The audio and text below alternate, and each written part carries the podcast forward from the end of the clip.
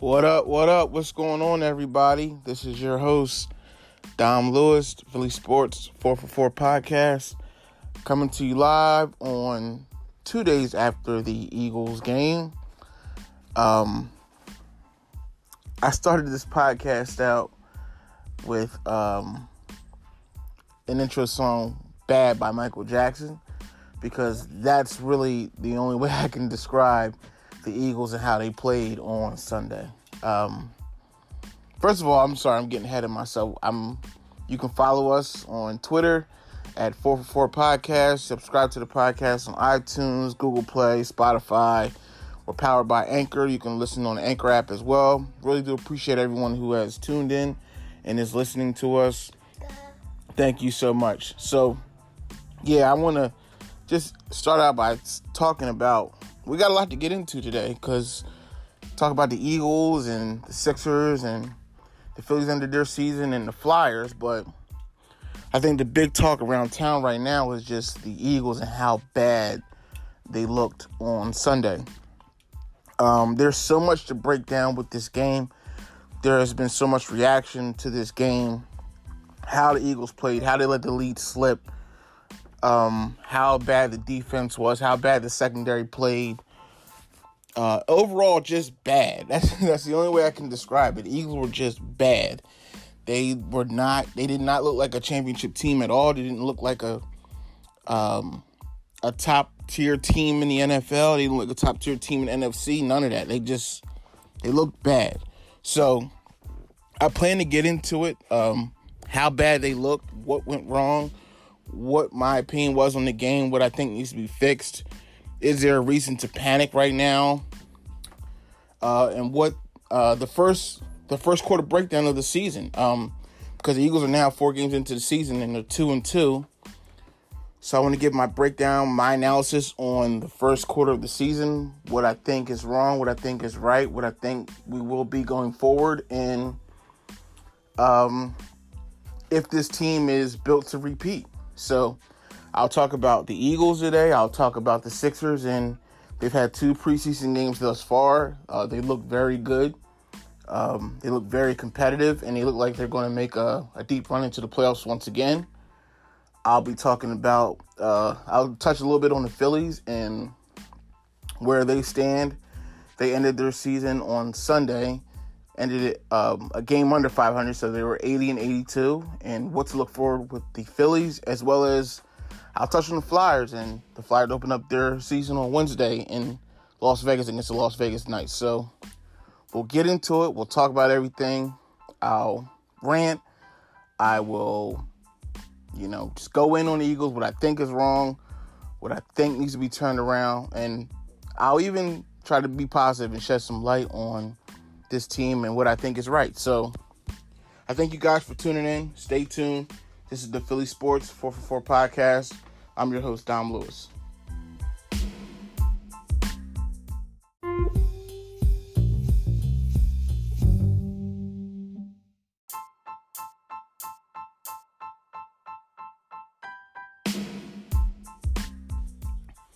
Welcome back in, everybody. This is your host, Dom Lewis, Philly Sports 444 Podcast. As I always say, you can find us on Twitter. You can subscribe to the podcast on iTunes and Google Play and Spotify. Anywhere you get your podcast, you can pretty much find us. And I appreciate you guys for tuning in and listening.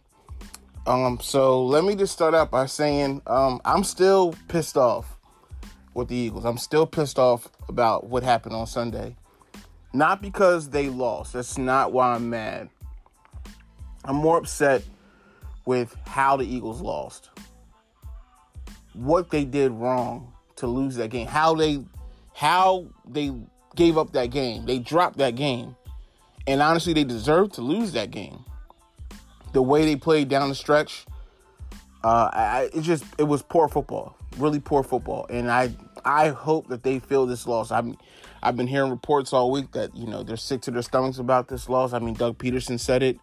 I heard Sal Powell today talking about, the guy that just lost stings, and I hope it does.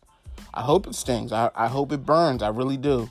Because The way that they lost that game was nothing of championship caliber. Nothing whatsoever. That was just a completely awful breakdown of... That's not championship football, period. That's not what winners do in the league. Now, I give credit to the Titans. I mean, they were aggressive. They played hard down the stretch, and they deserved to win that game. But on the other hand, and I think the more important issue was the Eagles didn't do what they needed to do in order to win that game. They didn't do what they needed to do in order to keep that lead, protect that lead, and win the game. They didn't. They just basically... I don't know what they did. I don't know if it was just them being conservative. I don't even think it was that. I don't think it was a matter of them being conservative. I just think that they got outplayed. They got out hustled. They got outworked. And to go into overtime, run the ball as effectively as they did, kick a field goal, and then your defense allowed 3 fourth down conversions, including the biggest mental collapse I've ever seen, allowing a 4th and 15 to be converted for 19 yards. It's just outright ridiculous, and it's something that this team should not accept. This team is, quote-unquote, one of the top teams in the league. The defense is one of the top defenses in the league, quote-unquote. And to allow the Titans to convert 3 fourth-down conversions is just outright ridiculous. And the Eagles need to be ashamed. Not even just ashamed, but they need to be pissed that happened. Because... it's just, that's not championship football. I can't say it enough. That's not what champions do. And they have to realize, like, you're the champ. Everyone is gunning for you. And you're going to get everyone's best. So the Titans gave you their absolute best. I mean, it didn't matter that they were down 17-3 in the third quarter. They came right back. They stormed right back. They converted on fourth down. They converted when it counted. Little screen passes, little ducky passes. I mean... Dom Lewis killed us that entire game. Corey Graham killed us. Marcus Mariota, who is not known as a top-tier quarterback in this league, absolutely killed us. Absolutely annihilated the Eagles' defense. He shredded them. He shredded them. Whatever he wanted to do, he did. He threw the ball. He ran the ball. It kind of was reminiscent of... Trace McSorley from the Penn State Nittany Lions, and how he played on Saturday night versus Ohio State. The only difference was he won. He did enough for his team to actually win. And it's just it was appalling to see the Eagles fall apart like that. It's sickening. It really is. It really is. I do have 5 takeaways from the game. What I thought... or what I think, are the reasons that the Eagles lost, or things that I think contributed to the Eagles loss. The 5 biggest takeaways I have. So I do the takeaways from every game, even if I don't record it, I'll write it down at least, and I'll post it on Twitter. So I think the first issue was, I would say, the offensive line. That was my first thing that I noticed. I mean, the amount of breakdowns the offensive line had, not picking up blitzes. And you know what's sad? The Titans run a 3-4. And they were just bringing pressure with like 4 people. They weren't running like a whole lot of stunts, a whole lot of blitzes. I mean, they were blitzing, but they weren't running a whole lot of stunts. And it's just, it was just appalling to see, like, one of the top offensive lines in this league, talking about the Eagles, allowing their quarterback to get killed. I've never seen Lane Johnson play so bad. I've never seen Jason Peters play so bad. I've seen Kelsey have bad games, but he had a bad game too. The fact that he didn't call out these protections at the front, he is the guy on that offensive line that does that. It's everyone's fault in that offensive line, but they really let Carson get killed. He got annihilated. And it's like the 4 sacks don't even compare to the amount of times that Carson was hit. He was hurried. He was rushed. I just think that offensive line had the worst performance I've seen in quite some time. Even worse than any game they played in 2016, Doug's first year. So that offensive line, I think that was the top reason that we lost that game, them not being able to protect Carson. That would be my first reason. The second reason I have for the Eagles' loss, my second takeaway is too many big plays. They gave up too many big plays, too many blown coverages. I think Marcus Mariota converted, if I want to say 4 plays or 5 plays of 20-plus yards, the Titans, excuse me, not just Marcus, but the Titans. 4 or 5 plays of 20-plus yards in this defense. I mean, I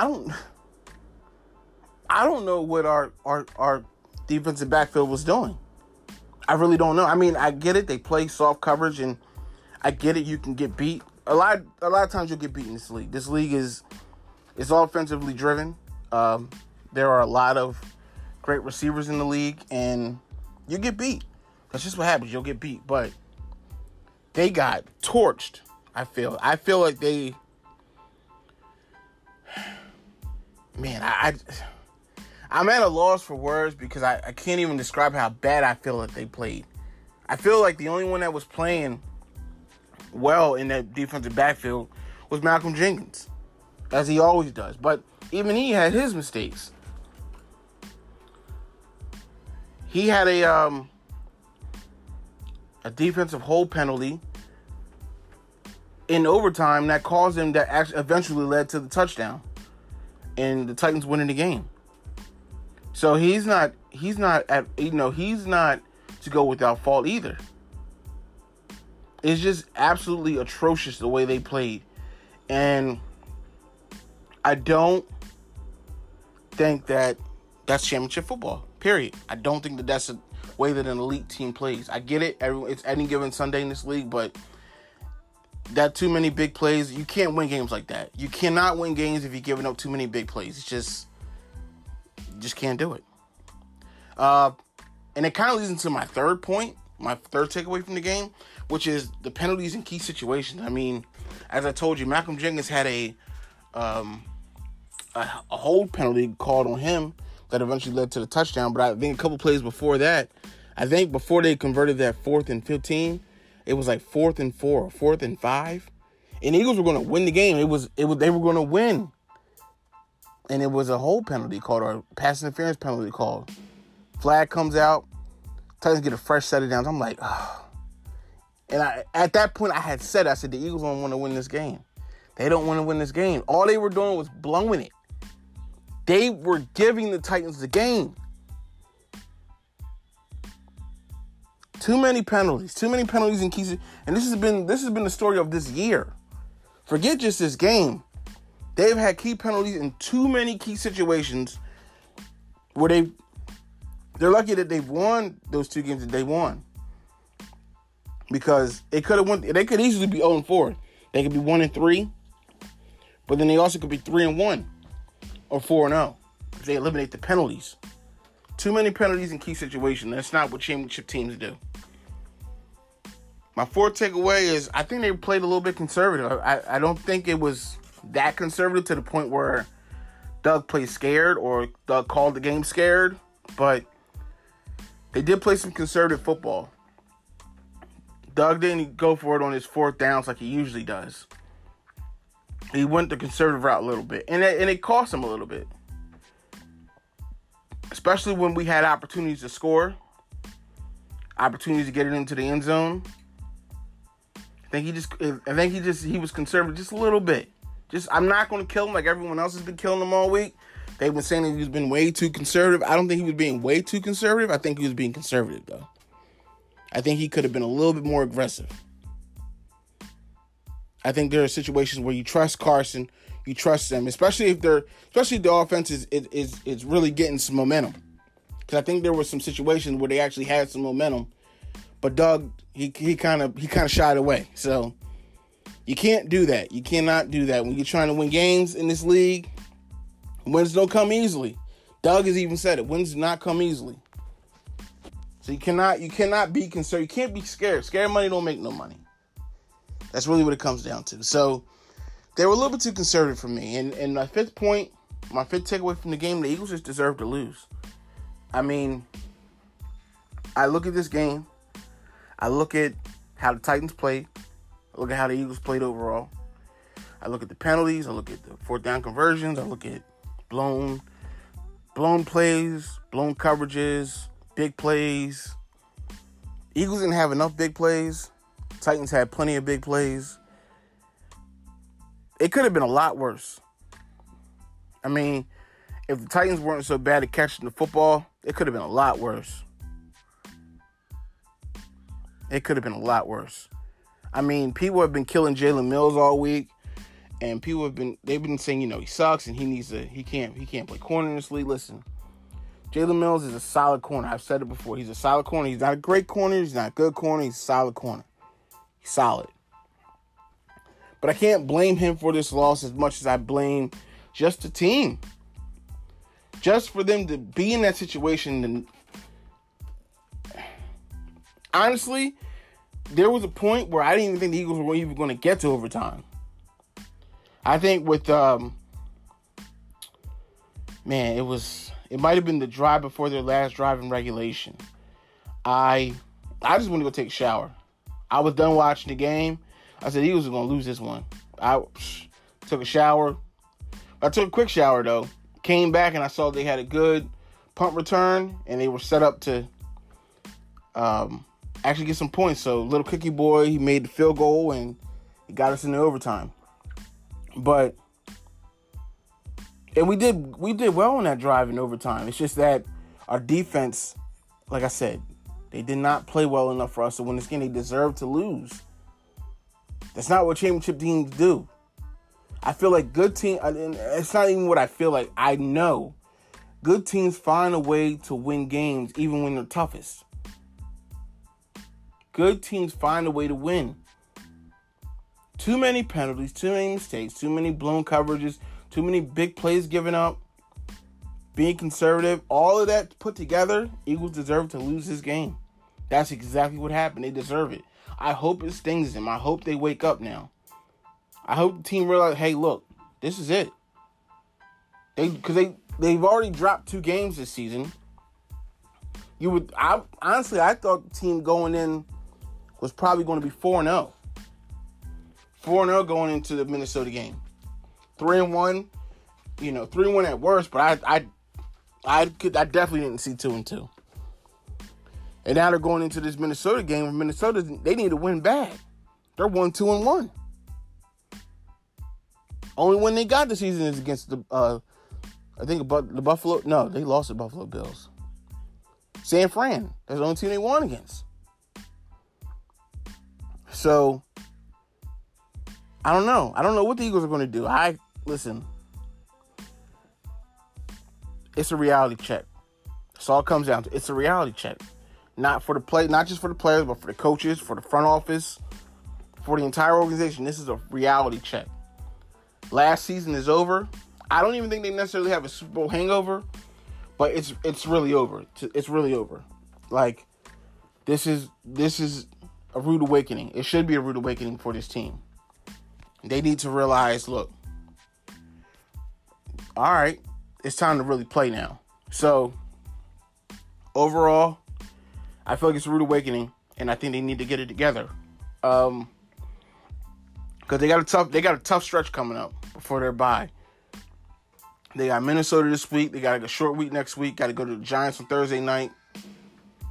Then they got the Panthers at home. Then they got the Jaguars in London. Then I think they're on the bye, come back, play the Cowboys. It's a tough stretch coming up. And it could go either way. They could be 5-3. They could be 6-2. They could be 4-4. They could be 3-5, honestly. They have not proven anything to me where I think they're just outright win a game. Like, nothing is guaranteed at this point. Like, I knew when we were going into the Atlanta game, I knew the Eagles would win. I knew Last week when we played the Colts, I knew the Eagles would win. I said, Carson's back. There's no way they're not going to lose this game. They didn't. But we had to sweat it out again. Now, I didn't in my wildest dreams think that I am, no matter how many funny feelings I have, I didn't think the Eagles would just outright lose the game. And although it came down to the end, in overtime, this one hurts. This loss hurts. It hurts more than anything because the team that we knew, or that we thought we knew, blew it. They blew it. So, like I said, I hope it's a reality check for this team. I hope it's a reality check for the organization, for the coaching staff, for the front office. Yeah, and we'll see what happens because Minnesota's coming and Minnesota's hungry. I can tell you that. I guarantee that. I can guarantee that. I think the next segment I'm going to do, let's see. Talked about the breakdown from this game. I think I'll go into I want to talk a little bit more about what to expect this upcoming week with Eagles Vikings and kind of give my overall reaction with the first quarter of this season. So the first four games, how I think they've gone and what I think needs to be done to move forward with this team. So I'm going to take a short break. I'll be right back. This is the Philly Sports 444 podcast. I'm your host, Dom Lewis.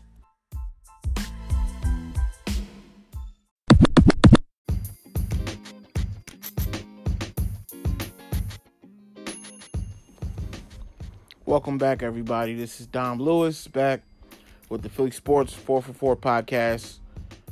Thank you guys for tuning in. Really do appreciate it. So I left off talking about, just reflecting on the Eagles-Titans game and my 5 takeaways from the game. So now I kind of want to get into moving ahead, going into Eagles, Vikings, and kind of giving my take on the first 4 games of the season, as I call it, the first quarter of the season. So, Eagles, Vikings, this is a rematch of the NFC Championship. As you know, we thrashed them 38-7, and, there's been there was a lot leading into that game, the Vikings fans and the Skol chants and them dressing up Rocky and doing their stupid Skol chant on the Art Museum steps in Philly, and just being, fans, but being obnoxious, coming into Philly and kind of disrespecting, Philly, because they just knew that they were going to have Super Bowl in their home, on their home field this year, or this past year, I should say. But as you know, we thrashed them 38-7. But I digress. Going into this game, both teams need a win. To be quite honest, be quite frank with you, the Vikings only have 1 win on the season, 1 tie, and they have 2 losses. Eagles are 2-2. And these were 2 teams that were, before the season started, they were looked at as going to be the juggernauts of the NFC, along with the Rams. Now, the Rams have lived up to the billing, and the Rams are currently at 4-0, but the Eagles and the Vikings have not lived up to the billing. Kind of like sorting out a few kinks and just kind of trying to find their way, I should say. So both teams are in need of a win. Vikings coming off a loss against the Rams, which was a shootout game, but overall they lost the game. And Jared Goff ended up throwing for 5 touchdowns that game. So both teams are in need of a win. They are coming off of rest, a 10-day rest, because their last game was on Thursday night football. So, Eagles are going into a not a short week, but a shorter week than the Vikings. Coming off of a bad loss from Tennessee, they're in need of a win. They're in need of a win, too. I look at it. I look at this, I'm not going to say as a must-win, but they need a win. They need a win, and they play well at home. But they need this win. They need this win to kind of right the ship. There's been so much with injuries at this first quarter of the season, and a lot of mixing up, and a lot of missteps, and a lot of not executing, and just not Eagles football right now.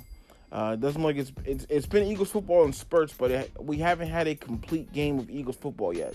So I really feel that the Eagles do need a win. The Vikings defense isn't as feared as last year's defense. They are still good, though. I don't want to get it twisted. They are still good. Their offense is good when they're clicking. They do have John DeFilippo as their offensive coordinator now. As you know, he was a quarterback coach last year here for the Eagles. He was a part of that brain trust with Doug, Frank Reich, and John DeFilippo. So they were the offensive juggernauts here, and together we had one spectacular season last year. But that was last year, and this is this year. And I think both teams are really just trying to find their way. And it's going to be a dogfight on Sunday, you know. It's not going to be easy. It's going to be a rough game. I look at the Vikings as a formidable opponent. I still look at them as a top team in the NFC, to be honest with you. Although their record does not reflect it right now, I look at them as the top team. I look at them as a top team in the NFC. I think we're both behind the Rams right now, but I still look at us as the top three teams in the NFC. And then the Saints as well. So the Eagles and the Vikings, it's going to be a tough game. It's going to be and Kirk Cousins is no stranger to playing here in Philly and actually putting up numbers. I mean, you know, last year we swept the Redskins, but the year before that, the Redskins swept the Eagles. And Kirk Cousins always will put up numbers against us, and I can never figure that out. Like, we always made him look like he was some type of elite quarterback. I just never saw him as elite, but when he played the Eagles, he always seemed like an elite quarterback. And they have weapons, you know. They still have Adam Thielen, Stephon Diggs, Kyle Rudolph as a tight end spot. They got Cook. He's back. The starting running back is back after off his torn ACL. And they got some weapons, man. That offensive line is not shabby. It's not to be played with. And their defense is still stout to me. So it's going to be a tough game. It is not going to be easy. And it's going to, I think this game will be how we thought the NFC Championship should have been. What I mean is, we all were under the impression going into the NFC Championship that, you know, it would be a dogfight, and it would be like a field goal type of game where the winning team would win by a field goal. And I feel like this is what we're walking into on Sunday. I think this is going to be a field goal game. I think it's going to be a defensive struggle, a defensive type of game. I think the Eagles will edge the Vikings out. However, I just think it's going to be a tough game. I really do. I think it's going to be like a 21-17 type of game, 20-17 type of game, 24-21 maybe. But I just look at this game as it's going to be rough. It's going to be rough, and Eagles are really going to have to prove their championship caliber, to be honest with you. They're really going to have to prove that they are the champions, and they're going to have to prove that. And not, you know, I don't want it to go understated, but the Vikings, they're, you know, I don't like to use the revenge factor, but they're looking for revenge. Just to be quite frank with you, I mean, they got belted, you know, they got embarrassed. All the hype going into that week, and I knew the Eagles would win that game, but all the hype going into that week, you know, they got belted. They took a serious whooping, and they're looking for revenge. I know Zimmer is going to be jacked up for this week. I know the team is going to be jacked up for this week, but I just look at this game coming up, and I'm worried. I'm worried because we haven't shown that championship caliber yet. You know, that I know we're defending champs, and I know that, you know, it's tough being a Super Bowl defending champion, but everyone is playing. They get up for these games against the Eagles, and Eagles really have to start proving themselves. They really do. They haven't had that dominant championship-defining win yet. They really haven't. I mean, they're the complete opposite of the Los Angeles Rams right now. And I don't want to use the Rams as the standard, but they are sort of the NFC standard right now, where They haven't played the greatest teams at the beginning, but they have beaten up on teams they need to beat up on, and they have won games convincingly. They just have. And the Eagles haven't done that. We've won on last-second field goals and last-minute stands, and there's nothing we've done yet where it's like, oh, we just knew we were going to pull away with a victory, and we were convinced that the Eagles were the better team that day. You know what I mean? So it's going to be rough. It's going to be a rough game, but I think the Eagles will edge them out. I do, but I'm really concerned. I'm concerned about this secondary, and I think they'll play better this week. I really do, but I think that our front four pressure needs to get home in order for them to play better. And that's one of the I didn't talk about that in my last segment as one of my key takeaways from the game. But if that was another takeaway, I would have to. If I had another takeaway, I would use that as a takeaway. That the front four pressure, they didn't get home, so it gave Mariota time to throw, and it's been giving these quarterbacks time to throw all season. Even Matt Ryan, he had time to throw at the first game of the season. I mean, Eagles defense played really well that game, but we still gave up a lot of yards to Julio Jones. And then the next game, we got belted by Ryan Fitzpatrick. I'm about to call him Fitzmagic, but he's no longer Fitzmagic. But, you know, the Eagles front four is not getting home. So the secondary is getting exposed, and they are playing out of position. And that's a problem because we've lived off of the front four being the dominant four, being like the anchor of this team. And they got to get home on Sunday against Kirk Cousins and that Vikings offense. They got to get home. They have to. When you get home, it allows the secondary to play a lot better, a lot more fast and loose. So I really do feel that our defense will play better. They have to play better. They don't really have a choice. They got to play better. So we will see what happens on Sunday. I'm worried, but I'm confident. I got quiet confidence right now that the Eagles will win on Sunday, and I think they'll right the ship. They play better at home anyway. I mean, teams don't score against the Eagles at home. Teams don't. I think teams are averaging 12 points against the Eagles at home. So if we can hold the Vikings to 17 points, I feel like the Eagles will win the game. That should be the rule with this defense overall. But I really do feel that we can hold them to 17 and squeak out a victory there. Anything above that 7, if we get to 20 again, you know, I get worried because our offense isn't clicking the way they were clicking last year. And you know, it's not necessarily coaching. It's not necessarily bad play calling or anything like that.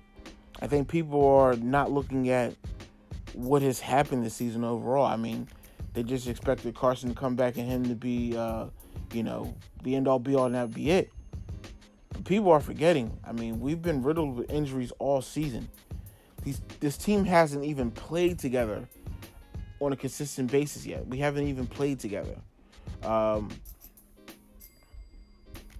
it's just, I think the chemistry just isn't there yet, you know, on offense and defense. I really think that's an issue right now with the offense not clicking the way we want them to click.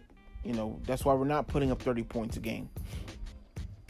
That's why we don't have red zone efficiency like we did last year. So it really is it's imperative that we pick up some rhythm and, you know, we kind of get some momentum going into these next four games. And it starts with Minnesota this weekend, this Sunday. I really do. Like I said, I feel like it'll be a good game for the Eagles and the Vikings. But I think the Eagles will squeak out a win. And, you know, we're also forgetting that Carson didn't play against the Vikings last year. That was Nick Foles, and you know, we do know that things are a lot different with Nick Foles in the lineup versus Carson Wentz being in the lineup. Carson doesn't really he doesn't run too much of the he's not strictly limited to the RPO. Carson has the full playbook at his disposal. However, I am nervous. I'm just nervous about it because, you know, the Vikings are just really good. Their secondary is really good. That's not a weak spot for them. You can't carve up that secondary. Not from what I've. I mean, the Rams kind of did, but the Rams also, they got some speed on that team, some speed and just some good plays in that playbook. They really do. I mean, Sean McVay's a good play caller. Not saying Doug Peterson's not, but because Doug Peterson, I think Doug Peterson overall is the better coach. But McVay is very creative, and they have a lot of speed and weapons on that team. Where we don't have those same weapons, we don't have that same speed. I mean, Alshon, he can catch the ball over anybody, but we got Alshon, we got Ertz, Dallas Goedert, you know, but Sproles is not back yet. Ajayi's still hurt. Clement is hurt. We got Wendell Smallwood, but no one's scared of Wendell Smallwood. I mean, he's been playing really well these last few weeks, but no one's scared of him. Teams aren't afraid of him. Teams aren't game planning for him. So, the lack of weapons, I'm not going to say the lack of weapons, but we don't have those same weapons. You know what I mean? We don't have that same firepower that the Rams have, where they can light up the scoreboard on teams. We just don't have it. So we got to play within ourselves, but play efficient.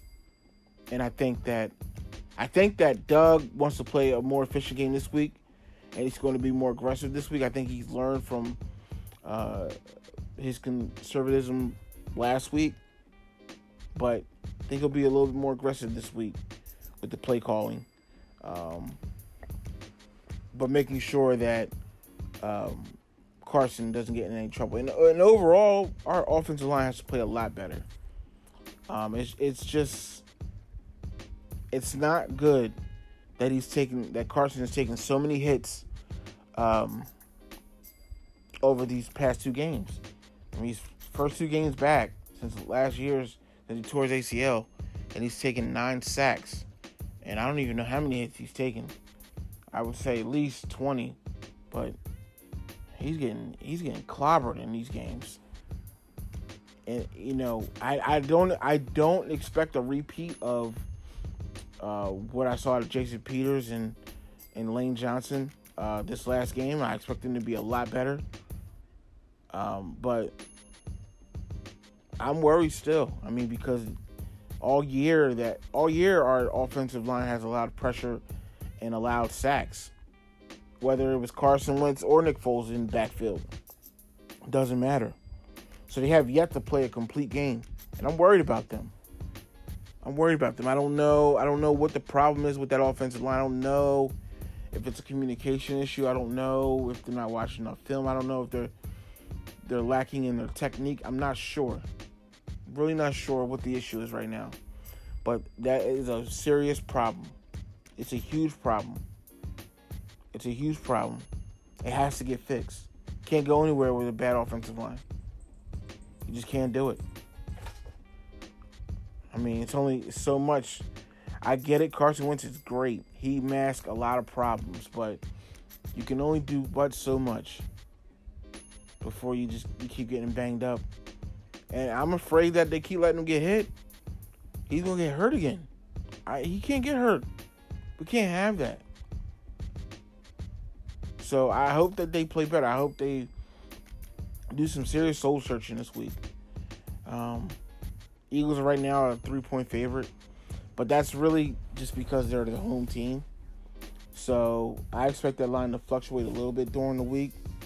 Maybe 3.5, maybe get down to 2.5, maybe a 2-point game, and then. But I'm not one to play the lines. I really don't. I just look at the teams and what they've done, and I know that the Vikings are a good team. I do know that, despite what their record is. I know that they're pretty good, and I know that they'll turn it on this season. I'm just hoping that they don't turn it on while they play the Eagles this weekend. So we'll see what happens. I'm saying, like I said, I'm taking the Eagles to win that game. It's going to be like a 3. It's going to be a field goal game, but I'm hoping that it's not. I'm hoping that the Eagles can can score a little bit more points. I'm hoping they can get up in the 30s this week and limit the Vikings to 17 points. So that's what I want. But I think, like I said, I think the game is going to end up being like a 2017, 24 type, 21 type of game, and Eagles are going to edge them out. But I can't keep worrying like this as a fan. I can't keep worrying about what's going to happen next week. Like, I don't have the confidence in this team yet. They have yet to instill that confidence. So we'll see what happens during this Vikings game. We'll be going into a short week versus the Giants. So this is a true test right now, and this is time for the Eagles to show and prove. And I think they don't have a choice. They got to show and prove. That's pretty much all there is to it. So that's it on the Eagles Vikings and my outlook on that. I'm going to take a short break. I'll be right back. I'm going to just talk about my evaluation of the first quarter of this season and what I think we need to do going forward. So take a short break. I'll be right back. This is Dom Lewis from the Philly Sports 444 Podcast.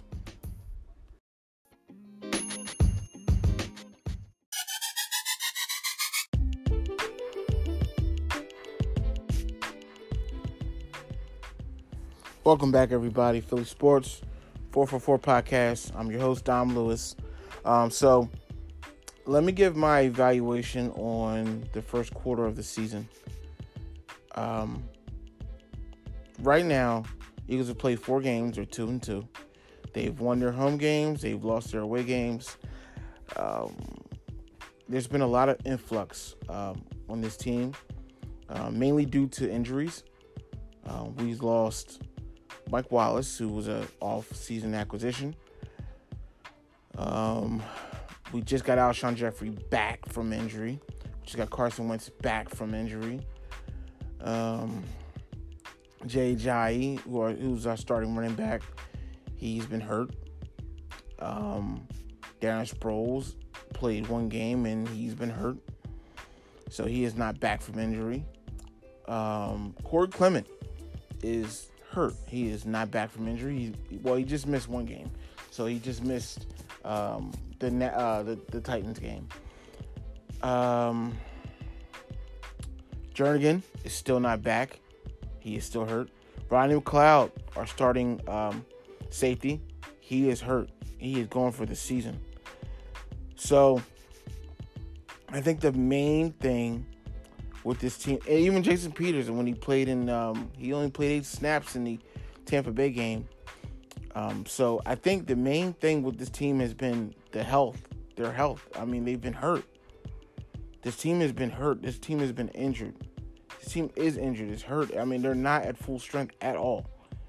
I think one of the benefits of these teams that are undefeated right now, which are the Kansas City Chiefs and Los Angeles Rams, is that those teams are not, they don't have health issues. I mean, the Rams have a couple players that are hurt, but nothing significant where they couldn't overcome it. I mean, this team Eagles are really, really riddled with injuries right now, to the point where our main key players they're not even lining up to play right now. I mean, we're not sure if Mike Wallace will come back this year at all. Rodney McLeod is gone for the season. And if he's not going for the season, it's most likely this season. What else? Jay Jai, I mean, he's gonna be dealing with that back all year. He has a broken bone in his back. So there's no way. I mean, it has to heal on its own. He could sit out if he wanted to, but overall, he's just going to try to play through the pain. And I get it; it's a contract year for him, so he's trying to get his money. But I mean, Darren Sproles, although he is, he's miraculous because he's still able to do so much on the field. He has to get on the field. Father Time is undefeated, so even if you're still fast, even if you're still strong, your body will just start breaking down on you, and his hamstrings are not healthy, so he can't play. Corey Clement, he's not playing right now. I mean, we brought up the young rookie Josh Adams because Clement didn't play. It's just tough to overcome so much injury. I mean, I know that this team last year overcame all their injuries and they got to Super Bowl and they won. But we started out healthy. We started out with everybody. And players, we didn't have as much injury and as much turmoil. Not turmoil, but that's not what I want to say. But as much, like, we weren't hindered by as much injuries last season at the beginning of the season. At the beginning, everyone was healthy. So we lost players along the way. But by the time Carson Wentz got hurt, we were already clicking. Like, we were already running through the league. I think at that point we had won. We had, before we lost to Seattle, we had won 9 straight. So we were running through the league. So right now this team is just, it's, if I had to give one word for,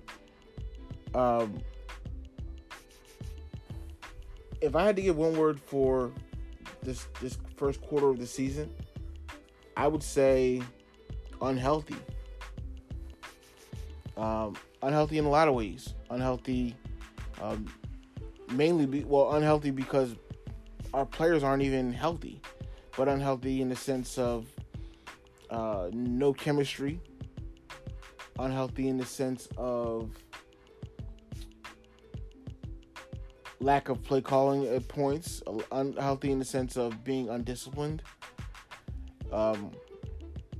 This team isn't healthy right now overall, and I think it's just affecting everything. You know, this team can't get its feet on, you know, can't hit the ground running because they're not healthy. That's my main take as far as the first quarter of this season. Now, you know, the Atlanta game, Nick Foles started, and our offense was kind of stagnant, but our defense played like really, really well. Although Julio Jones had his yards. We really played well that game, so that was big. But allowing, like, it wasn't enough for the second game. I mean, Tampa Bay had just had a lot of weapons, and Deshaun Jackson takes the top off the defense. And now Julio, he can catch anything, but he doesn't exactly take the top off the defense. It's not like Deshaun Jackson where he's a speedster and he just hit that go route. Deep slants and deep posts and just kill you. But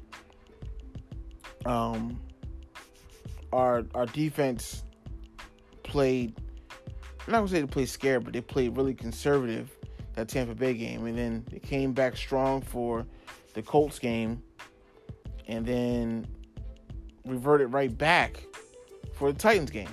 So along with being unhealthy is inconsistency. No one has been consistent on this team all year. I don't even want to say no one. I'm not going to say no one, but overall the team has not been consistent. We've done great things on offense. We've done, you know, Zach Ertz is having a heck of a year again. Malcolm Jenkins is having a heck of a year again. But Malcolm Jenkins has also made some mistakes that have cost his team. Now, I'm not going to say he is the reason that we've lost these games, but he has made some mistakes too. So it's not like, you know, he's perfect out there. Brandon Graham, I mean, the guy was, you know, defensive captain last year. I can't find him.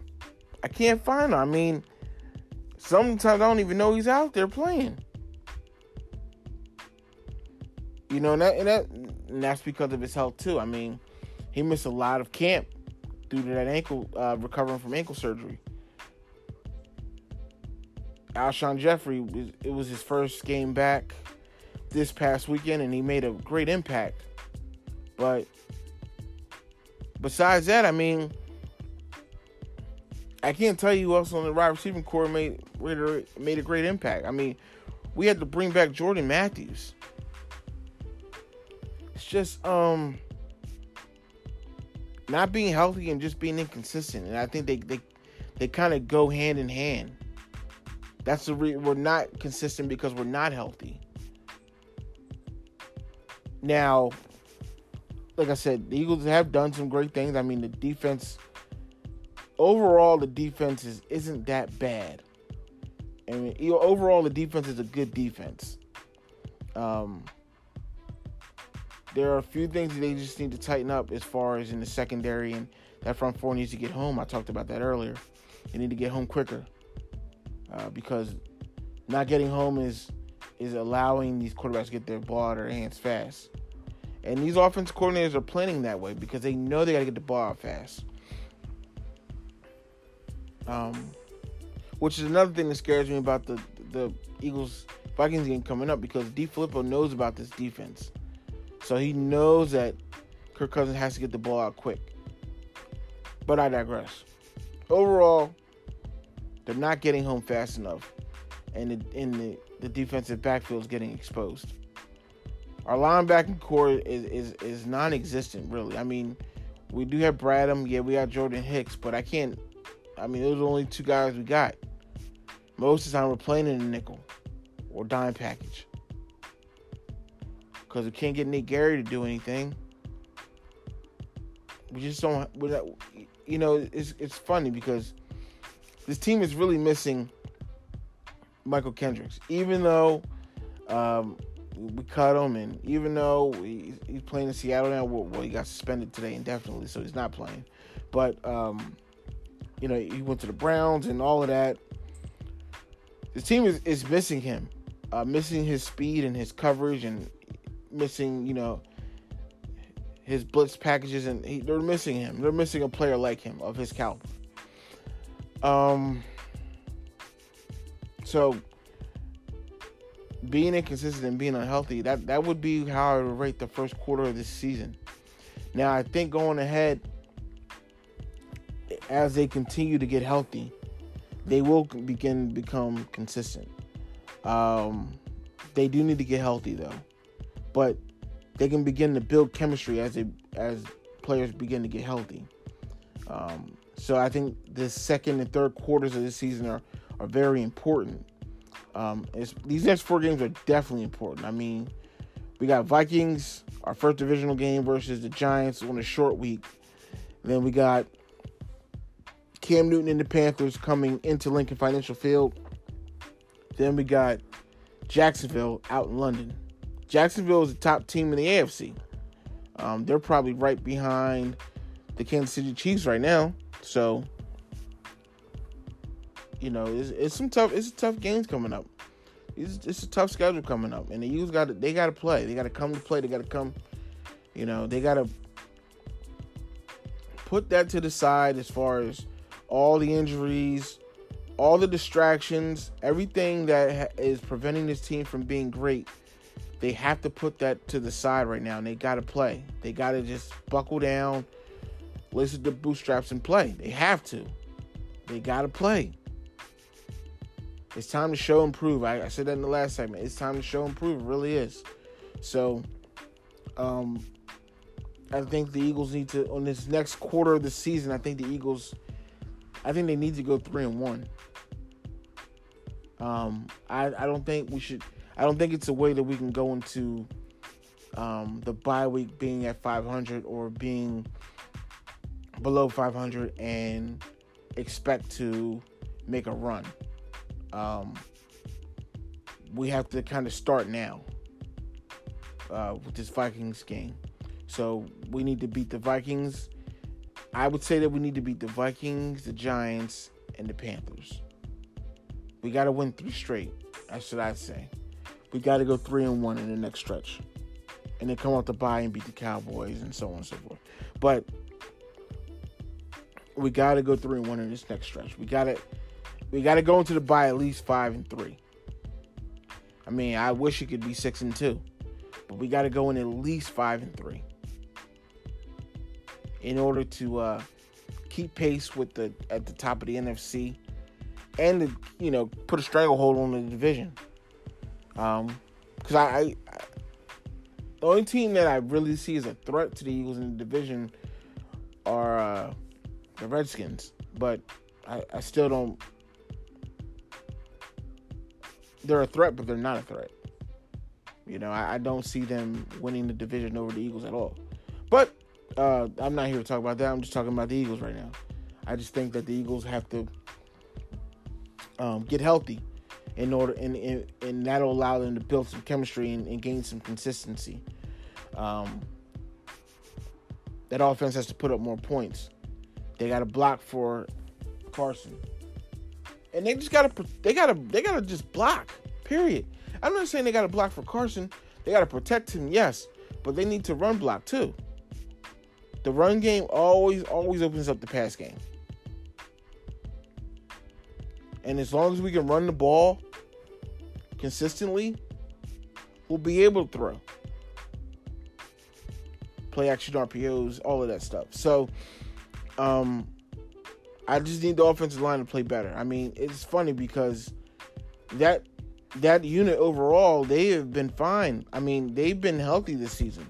I mean, Jason Peters only played snaps in the Tampa Bay game, but overall, that unit has been healthy. Overall, they haven't missed, like, they're not out weeks at a time. They're not week to week. They're not day to day. You know that they're starting, you know, the starting five going into each game. And I just don't understand what the issue is with them right now. I believe they'll fix it, but I don't know what it is with it right with them right now. They're better than what they're playing. They're better than that. So, my take, like I said, right now the team's inconsistent and unhealthy. As they begin to get healthy, begin to get players back, they'll be able to develop chemistry and develop consistency on the field. So, I believe that they need to win the next 3 out of 4 going into the bye. They need to be at least 5-3. And then we can talk about the second half of the season. But I expect a win on Sunday, a win at the Giants, and a win against the Panthers. They're a good Eagles are a good team. They need to show and prove it. So I won't make any more excuses for them. They got to do what they got to do at this point. But I'm going to take another short break. I'll be back in a moment. We'll get into some Sixers talk.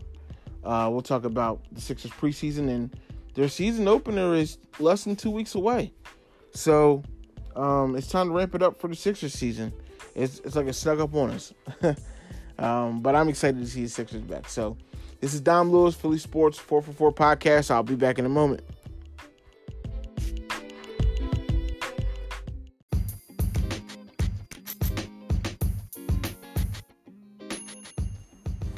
Welcome back, everybody. So we got done pretty much all of our Eagles talk. Let's get into some Sixers.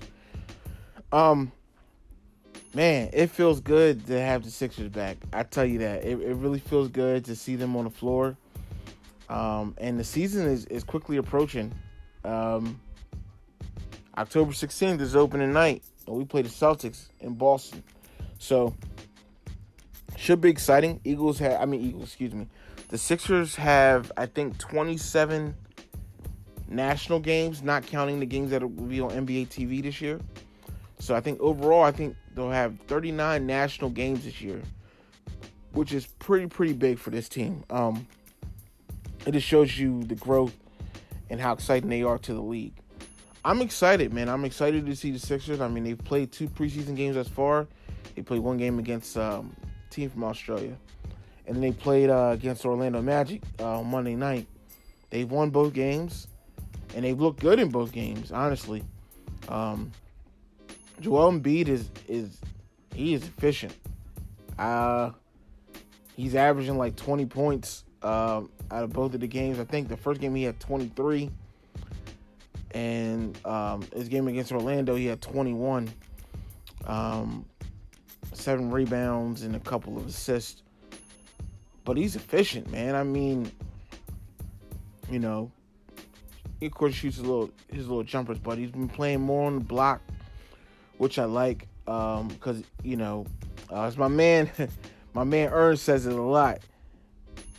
That block should be named JoJo's block, and no one is allowed down there. And I agree with Ertz. And Ertz will tell you I don't agree with him a lot, but I agree with him when he says that. That should be Joe's block, and no one should be allowed down there when he gets that, because no one can guard him in the league. Once he gets his conditioning up, which is looks like he's getting his conditioning up now, no one should be able to guard him on that block. He should be able to do what he wants to do to any defender down there. Does not matter who it is. So, I think, for one, I think Embiid and Simmons are pissed on how the season ended last year, ending with a 4-1 loss to Boston in the Eastern Conference semis. So I think they're pissed with that. I also think that they got a little chip on their shoulder from that. I think the team is, although they've only played 2 preseason games, I think they're gelling very well. I think they're coming together very well. I think they'll be a very good cohesive unit going into the season. And they just look good, man. I mean, I talked about Embiid, how efficient he is. Ben Simmons he's even more aggressive than he was last year. Just taking it to the rack anytime he wants to. Now, he hasn't shot any jumpers yet, which is concerning to some folks, not concerning to me. Because the way I see it is, as long as Ben can get to the rack, he just go to the rack.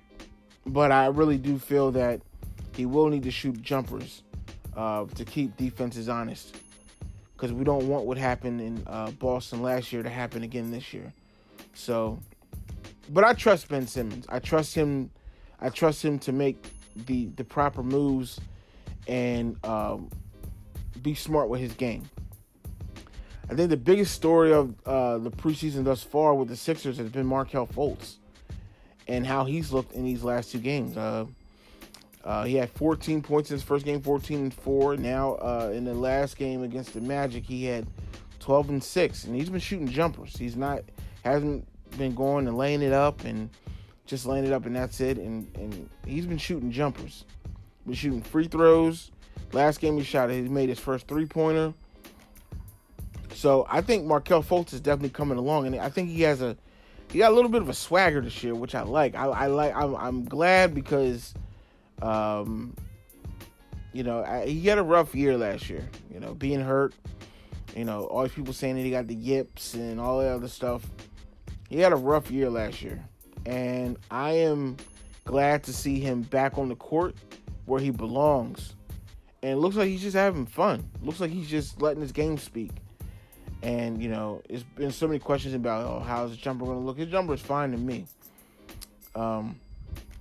He's making them, it's smoother than it was, and the shots are going in. So I have no complaints about it at all. He's been making 3-pointers, mid to long-range jumpers. I'm cool with it. I think people some people find a reason to nitpick on everything. I'm just not the guy. I'm not. I think he will provide the spark on this team that they need as far as being in the starting lineup. JJ can then come off the bench and give us quality minutes as opposed to being a starter and giving us. He doesn't need to be the guy scoring 30 points a game.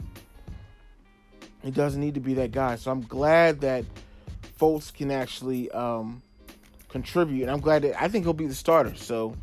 I think him and Ben will play the backcourt together, and it'll be Joe, and then I think probably Cove, and I don't know.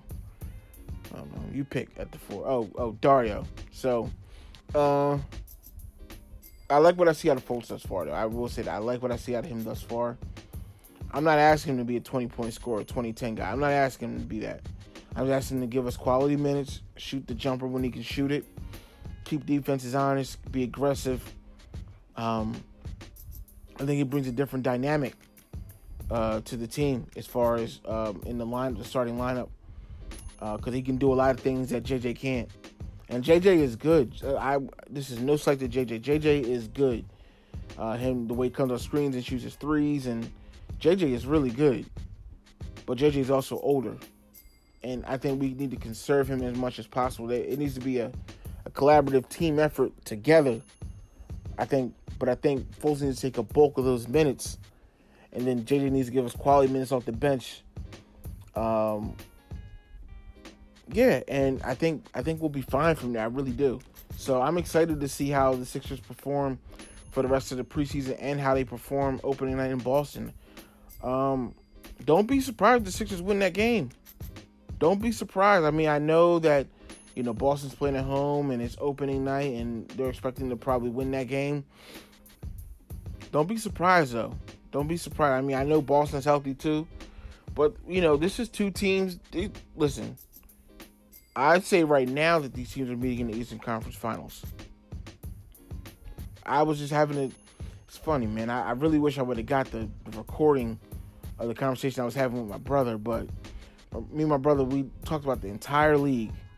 Dissected the entire league. And I think it's Celtics 1, Sixers 2 in the Eastern Conference right now. I think they'll be better than Toronto and Washington and Indiana and Milwaukee and whoever else at 7 and 8 spot, Miami and whoever else. But I think that the Sixers will be better than those teams. I think that the Sixers will be the number 2 seed when it's all said and done. As long as they remain healthy. They just got to remain healthy. That's what it comes down to. But I think there are a lot of expectations for this team this year. And I think that this team knows that. And they're willing to meet those expectations. So I'm excited to see them. I'm excited to see them play. I'm excited to see what the season entails. And it's a nice... I said this in, I think, my last podcast episode. It's nice to have that, take that break from Eagles talk, because the sports conversation in this town is dominated by Eagles talk. It's nice to take a break a little bit from Eagles and talk Sixers, especially because the Sixers are on more frequently than the Eagles. So, and they're just a young, exciting team. So I'm excited to have Sixers basketball back. I really am, man. I'm excited for the season to come up. I just feel like it came so fast. It's like, you know, I feel like we just getting into, you know, NFL season, and NBA is right here. So, yeah, I'm excited. I'm excited. I'm excited for the Sixers, and really feeling good about this season upcoming. I don't have a prediction on wins losses yet. I don't think I want to do that yet. I might do a little short episode of the podcast just to devote it strictly to Sixers talk and my outlook on the entire season. I don't have a win-loss yet, but I do think the Sixers will get over 50 wins. I mean, in order to be the second seed, they got to get over 50 wins, so I think they will get over 50 wins. And it won't be like last year where they have to win 16 straight at the end of the year. It'll be like they're in the middle of the season and they're winning all these games straight. They'll be consistently good this year. I really do feel that. So, I'm excited about this season. I really am. I'm excited to see what we have to offer. I'm excited to take on this league, man, by storm. Just watching them in their last two preseason games, they're efficient. They are an efficient team. They're athletic. They can shoot. I'm like, I saw the kid out of the draft pick, Landry Shamet, make a couple of shots. I mean, this team can play. They got some people that can shoot on this team. Korkmaz was putting up a couple threes in the last game. They had like 19 points last game. This team is good. This team is gonna be all right. And I can hear my brother now laughing at me because, you know, me saying, "Oh, this team is good. It's gonna be," but they're really gonna be good though. You know, I know my brother gonna be making fun of me because I'm saying it the way I'm saying it, but I really do think they're gonna be good. I think they're gonna be fine. Over 50 games, I would say, if I'm gonna give an estimate right now, I would say 55, 57, 58 games maybe. So should be enough. Second seed. Boston probably won about 62 games, something like that. So Sixers, Celtics, October 16th, 8 p.m. I'm ready to go. I'm pumped up for the Sixers. I'm ready to see what the season holds for us. I'll be watching the rest of preseason. That they play in China on Friday morning, if I'm not mistaken. 7:30 in the morning, Eastern time. So Sixers play the Mavericks. But yeah, I think the Sixers will be good. I think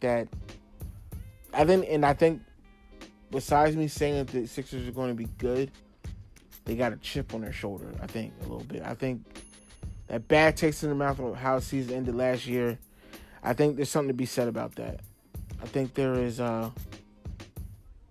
there's a little bit of a hunger there. Last year, nobody expected them to be that good. You know, we expected them. At one point, we thought that, you know, they would be like the 6, 7, or 8 seed. You know, they surprised a lot of us when they became the 3 seed. And then the way they ran through Miami was pretty good. So, but I think this year they'll be consistently good. Different, and they got a chip on their shoulder. So I like our chances. I'm ready for Sixers basketball. I hope you guys are too. And I figure out how frequent I want to do shows or how frequent I want to do podcast episodes based off of the Sixers' frequency of play, because they play a couple times a week. So it's a little bit different than, you know, doing a podcast per month or 2 per month, you know, with the Eagles dominating the talk, you know, with this Sixers and the Flyers coming up too. It's a little bit different. So I'll figure it out. I'll figure out a schedule from there. But I'm hoping that I can give more episodes out, crank more out.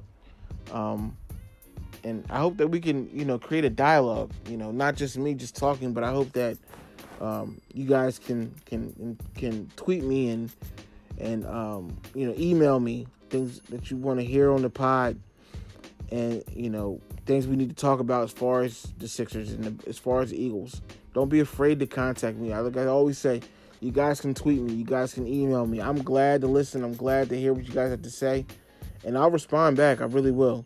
So, but that's just a sidebar. Like I said, I'm ready for the Sixers. I'm excited for them. And the season is going to be a great season. We're going to see what it entails. I mean, I know we got a new GM.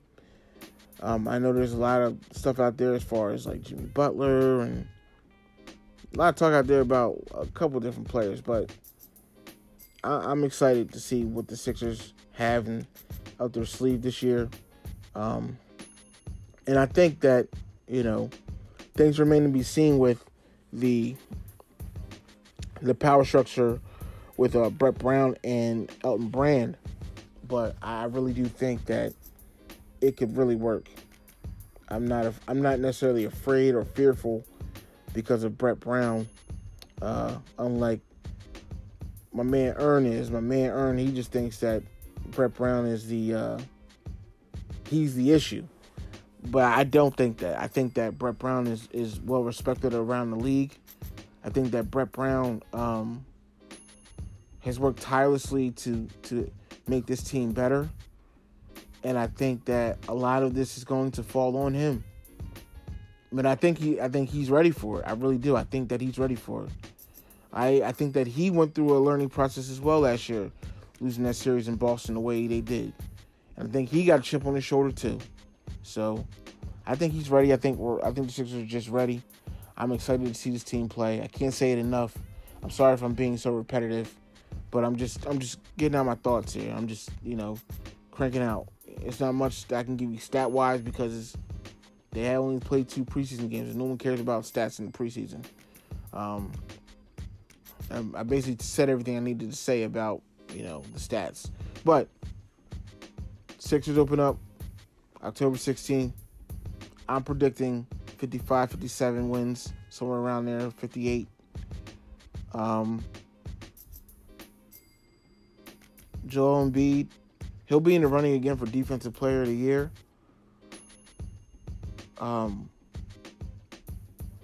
And I'm predicting this team goes to the Eastern Conference Finals. That's what I'm predicting.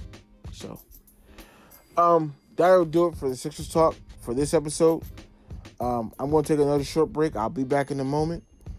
I'll just, you know, touch a little bit on the Phillies as well as the Flyers. Just talk a little bit about them. The Flyers open up their season. Actually, it's now Wednesday, October 3rd, so they open up their season today. So I'll talk a little bit about the Flyers, a little bit about the Phillies, and I'll wrap up the podcast. This is Dom Lewis, Philly Sports 444 Podcast. I'll be back in a moment.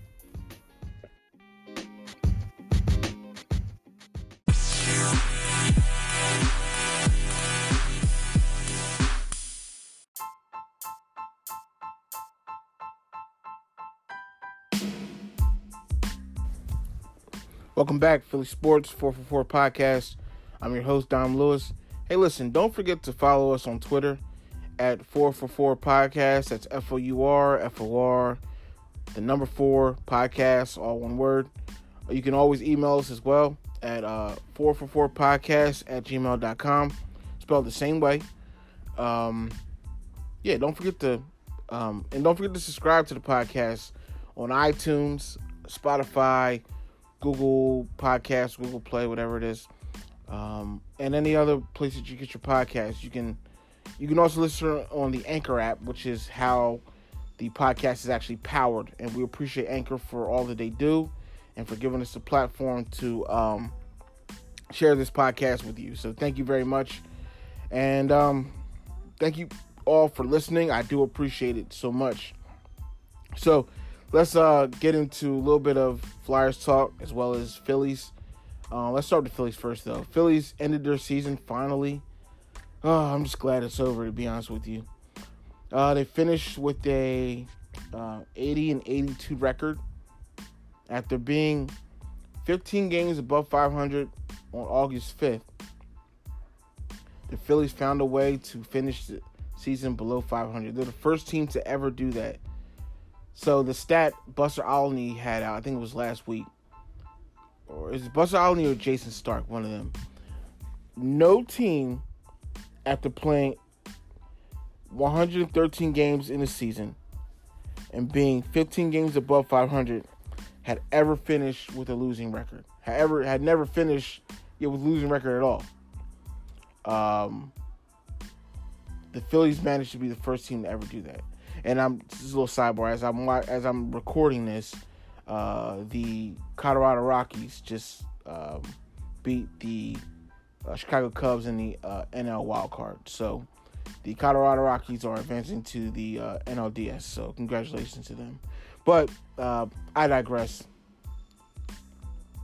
The Phillies were the first team to finish a season in such a way. And it was just so disappointing. I really do feel that going into that Atlanta series, that first Atlanta series before the season ended, I really feel that the Phillies kind of gave up. After that first game, they were playing so well in that first game, and then they kind of gave up. And I think that not even in after that first game, but I feel like after losing that series, they gave up. And then I think they gave up on the manager. And then they gave up on Kapler. Because it wasn't even just bad offense. Their pitching was bad. Everything started to fall apart. Everything was bad at one point. Like after that Atlanta series, that 4-game Atlanta, and Atlanta swept that series. And it was just so, and you know what it was? By the third game in that series, Atlanta had clinched the division already. So the Phillies knew that they were out of it. They knew it. And it's just so sad. It was sad to see such a collapse, man. I feel like the team had, I'm not going to say they had a lot of promise. That's not what I want to say. Because the team was always a bad defensive team this year. But it's just the fact that they just let the wheels fall off in such a way. Down the stretch, it just sucks, you know. And I'm watching these baseball playoffs right now, baseball postseason, and I'm just so mad because the Phillies could have been there. The Phillies should have been there. They were better than Atlanta, I feel, but you know, it's disappointing, man. That team just really, really disappointed me. And you know, Kapler with his analytics and his mixing up the lineups every single day, I think it's just. It's too much, man. That team just fell apart, and they just weren't with it anymore, and they quit. And it was so crazy to see them go into that Colorado Rockies series, and I think the run disparity was 34-3. In that series, 3-game series, the Colorado Rockies scored 34 runs. The Philadelphia Phillies scored 3 runs. That was just embarrassing. That was embarrassing. And I'm just like, how? How? I remember being on vacation at the beginning of August when the Phillies were, 15 games above 500. They were playing the Boston Red Sox. It was a national TV game. It was on ESPN. And they were hanging in there with the Boston Red Sox. I'm sorry. Let me go back. This was actually the game that they won. They beat the Red Sox in that game. They split the season series with them 1-1. They actually beat the Red Sox in this game that I was watching. And I remember a commentator, I can't remember who it was. I'm sorry, I don't remember his name. But he said, regardless of because it was like coming down a stretch and it was a tight game. And the Phillies were like hanging on to like a 1-run lead. He said, regardless of what happens in this game, the Phillies are for real. He said, the Phillies have proved it. He's like, they proved it last week and this week because they had played them last week and they lost 1-0. He said, I don't care. He said, they proved it. The Phillies are for real. They're a real team. And the fact that they let it fall apart like that this year, it's embarrassing, man. It's embarrassing as an organization. It's embarrassing for the city. It's embarrassing. I was embarrassed. I stopped talking about him. I stopped talking because I refuse. That team quit on us, so I refuse to talk about them. So I'm glad the season's over. For anyone who bet I think the overall over/under for games won this season was it's 78 or 78.5. They end up winning 80 games, so congratulations to anyone who bet the over/under. But I'm glad their season is over. I'm glad. Hopefully, what worries me, to be honest, is if this is no longer an attractive destination for Manny Machado or Bryce Harper. That's what worries me. If Gabe Kapler has ruined this team so much, or has put his stench on this team so much where free agents don't want to come here. That's what worries me. The Phillies have enough money where they can get Machado and Harper. But if no one wants to play here, then what are we talking about?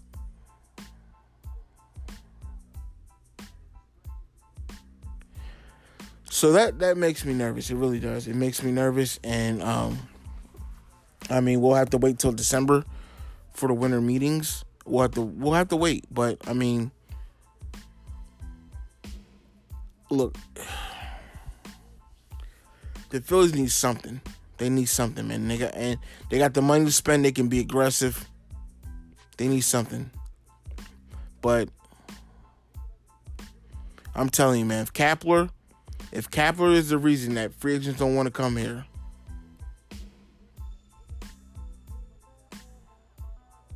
he got to go. I don't care about him and his analytics. If he is the reason that free agents don't want to come here, he has to go. So, that better not be the case. I'm telling you right now, it better not be the case.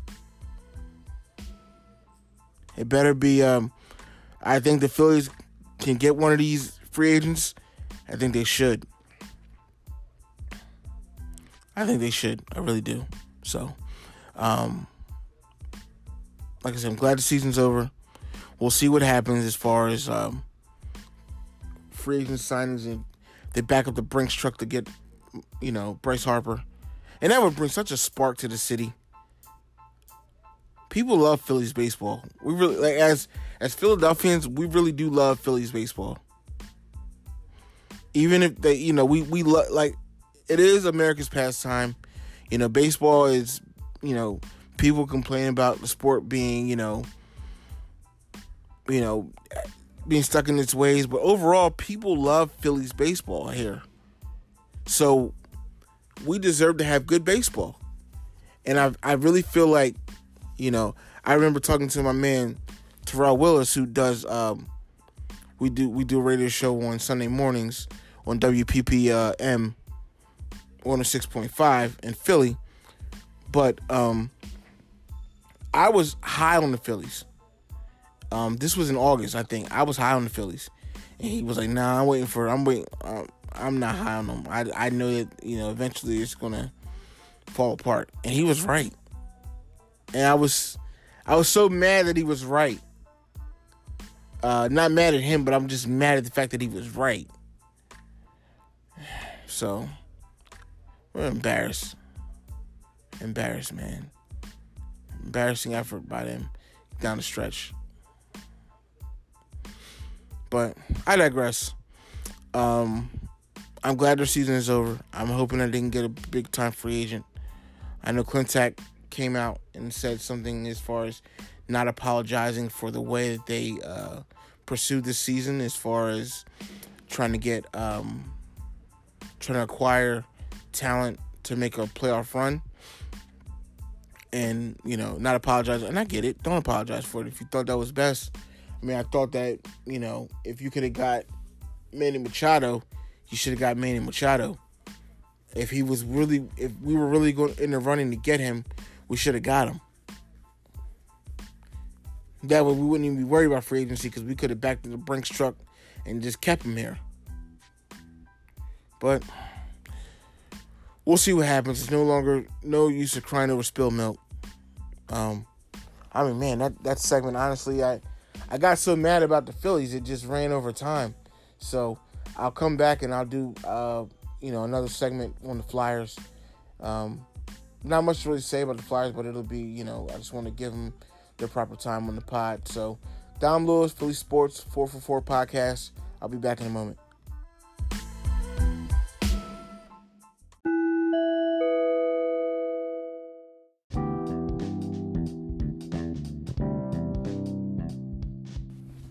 Welcome back, everybody. Philly Sports, 444 Podcast. I'm your host, Dom Lewis. Just want to talk a little bit about the Flyers. So the Flyers season opens up this Wednesday. Well, now it's today versus the Las Vegas Knights. So the game will be on at 10 p.m. Eastern time on, I think, NBC Sports Philadelphia. As far as the outlook on the season, I don't want to be negative about the Flyers. I don't. But honestly, you can expect much of the same. You can expect them to make the playoffs. I think they're a playoff team. I think G should have another good season. I think that Gossespierre have a good season, and I think that although Simmons is getting older, I think he'll have a better season this year because he's healthy now. So I think that with those three, I think that the Flyers will be okay. I mean, the issue with the team is not those guys. Issue will always be and will continue to be until Carter Hart is ready is goaltending.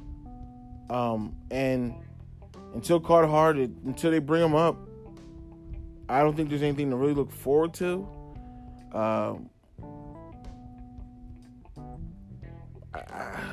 There's nothing really much else to say besides that. I mean, you got another season of Elliott, and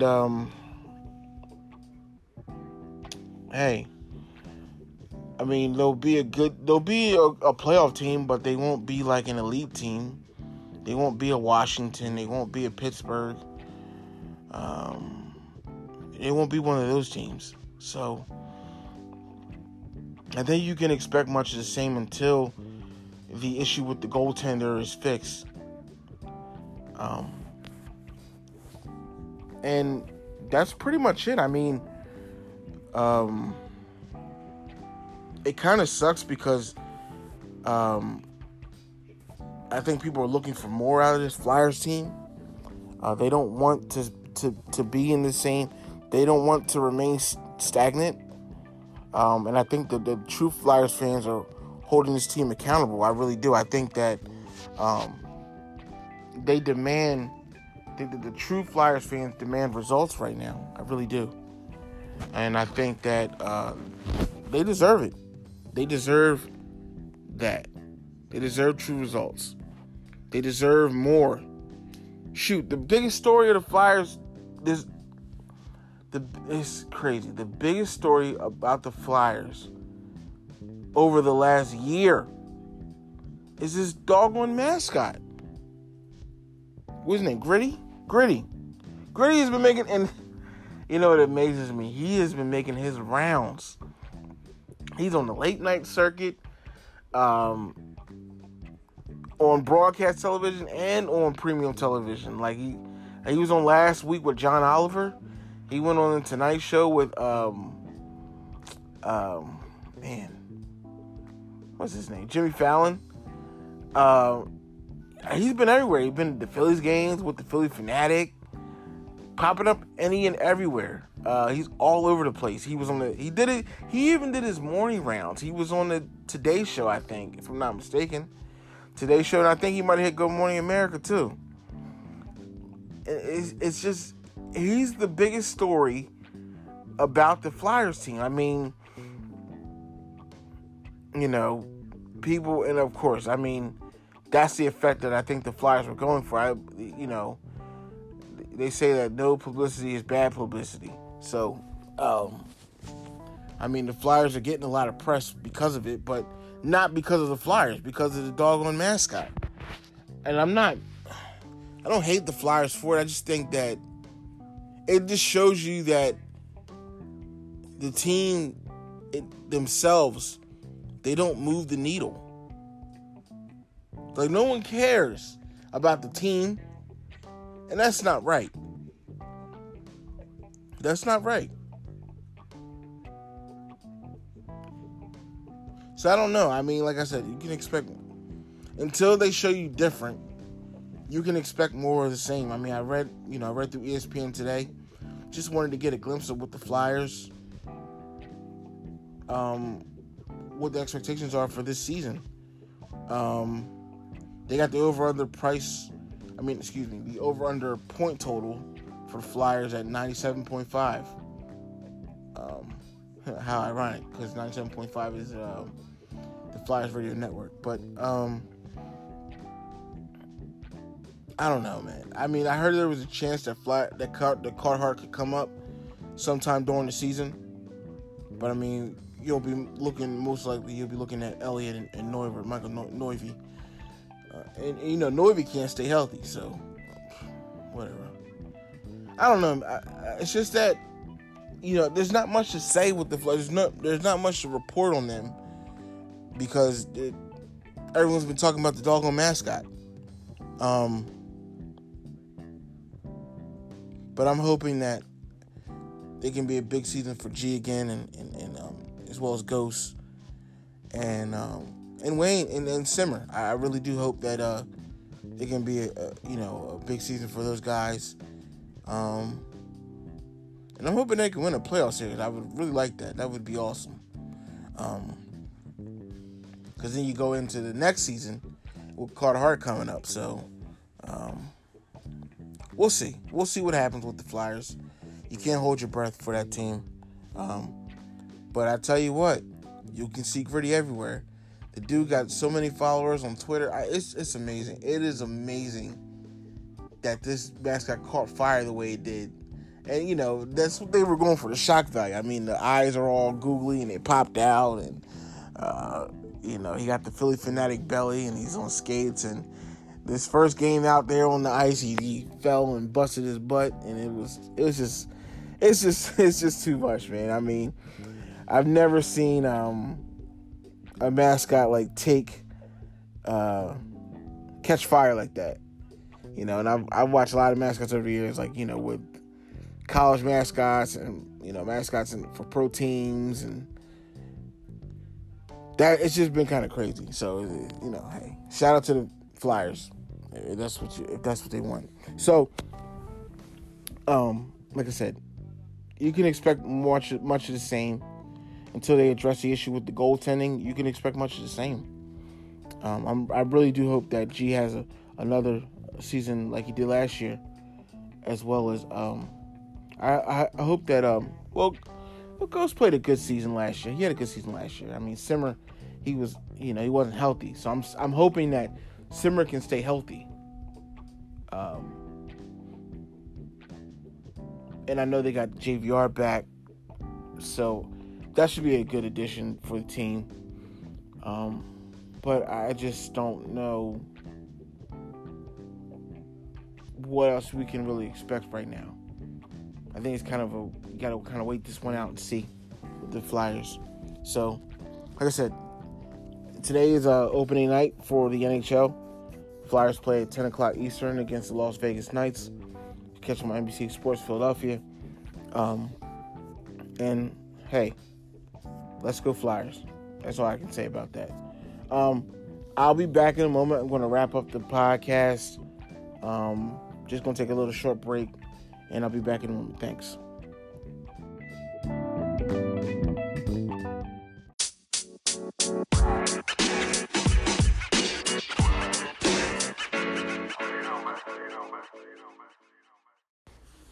Welcome back, everybody. Philly Sports 444 Podcast. I'm your host, Dom Lewis. Thank you guys for tuning in, as always.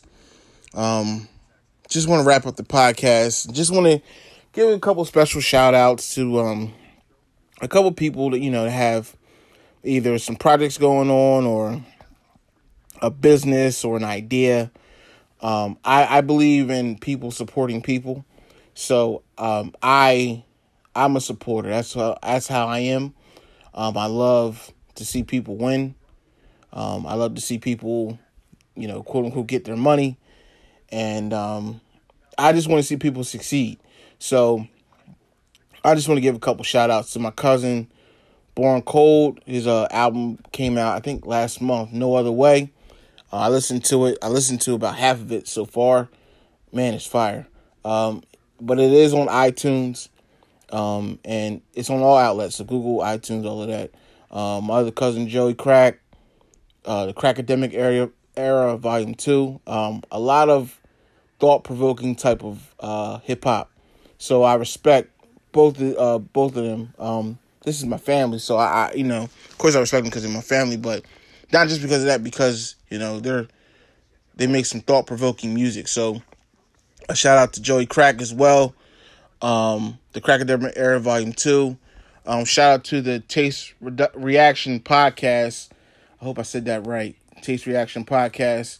You can follow them on Facebook. Who else? Shout out to the Do It For Yourself movement, Greg Bird. I've known Greg for... Man, it's been a long time, actually. I would say probably 20 years. Almost. At least 15 years. So shout out to that. Shout out to the Round Table, which is another podcast. I'll actually be on that podcast in 2 weeks. So shout out to my man, Percy Jones, for inviting me today. I will be on that podcast. I will be plugging this podcast and actually, promoting them on all of my outlets as well, on my Twitter account as well. And if anyone ever wants a shout out of a business or an idea that they have, shoot me an email at 444podcast at gmail.com. You can even tweet me, you can DM me, whatever. I'll be glad to, I'm glad to support people, like I said. So, I'm not afraid to shout people out. I'm not afraid to help people get exposure. Shout out to my lady B and B's Bundle Deals. She is a couponer, and she does a lot of she helps people out as far as getting household products, and she sells them to them cheaper than you can get it at Walmart. So If you ever need like a, you know, you need diapers and wipes and dish detergent and soap and body wash, things of that sort, toilet paper, paper towels, paper plates, things of that nature. If you ever need that kind of stuff for your house, you can follow her at Bundle Deals 5 on Instagram. You can always tweet me, and I'll put you in contact with her or any of these people that I'm promoting on here. But like I said, I just want people to win. I want people to thrive. I want people to survive. I want people to, realize their dreams. So if any way I can ever help people, like get exposure or, if I can help bring them, some light, whatever it may be, I'm willing to do that. So if I forgot anybody, I know I probably forgot a lot of people that are doing things right now. It's not that I meant to forget you. I'm trying to be quick about it. I can shout you out anytime you want. Just tweet me or, send me an email and I got you. So, also shout out to the radio show that I'm on Sunday mornings. It's, 215 Sports. You can follow that Twitter account. It's at 215_sports. Sports is spelled SPORTZ on Twitter. You can follow us also on Instagram, and it's also on Facebook. I like the page on Facebook.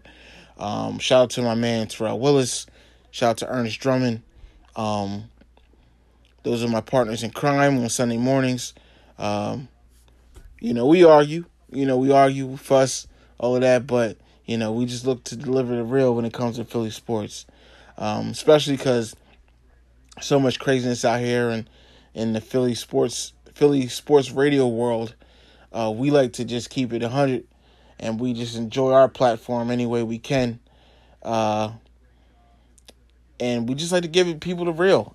If anyone wants me to shout out their show, I know there are plenty of shows that I listen to on Facebook and stuff like The Edge of Philly Sports and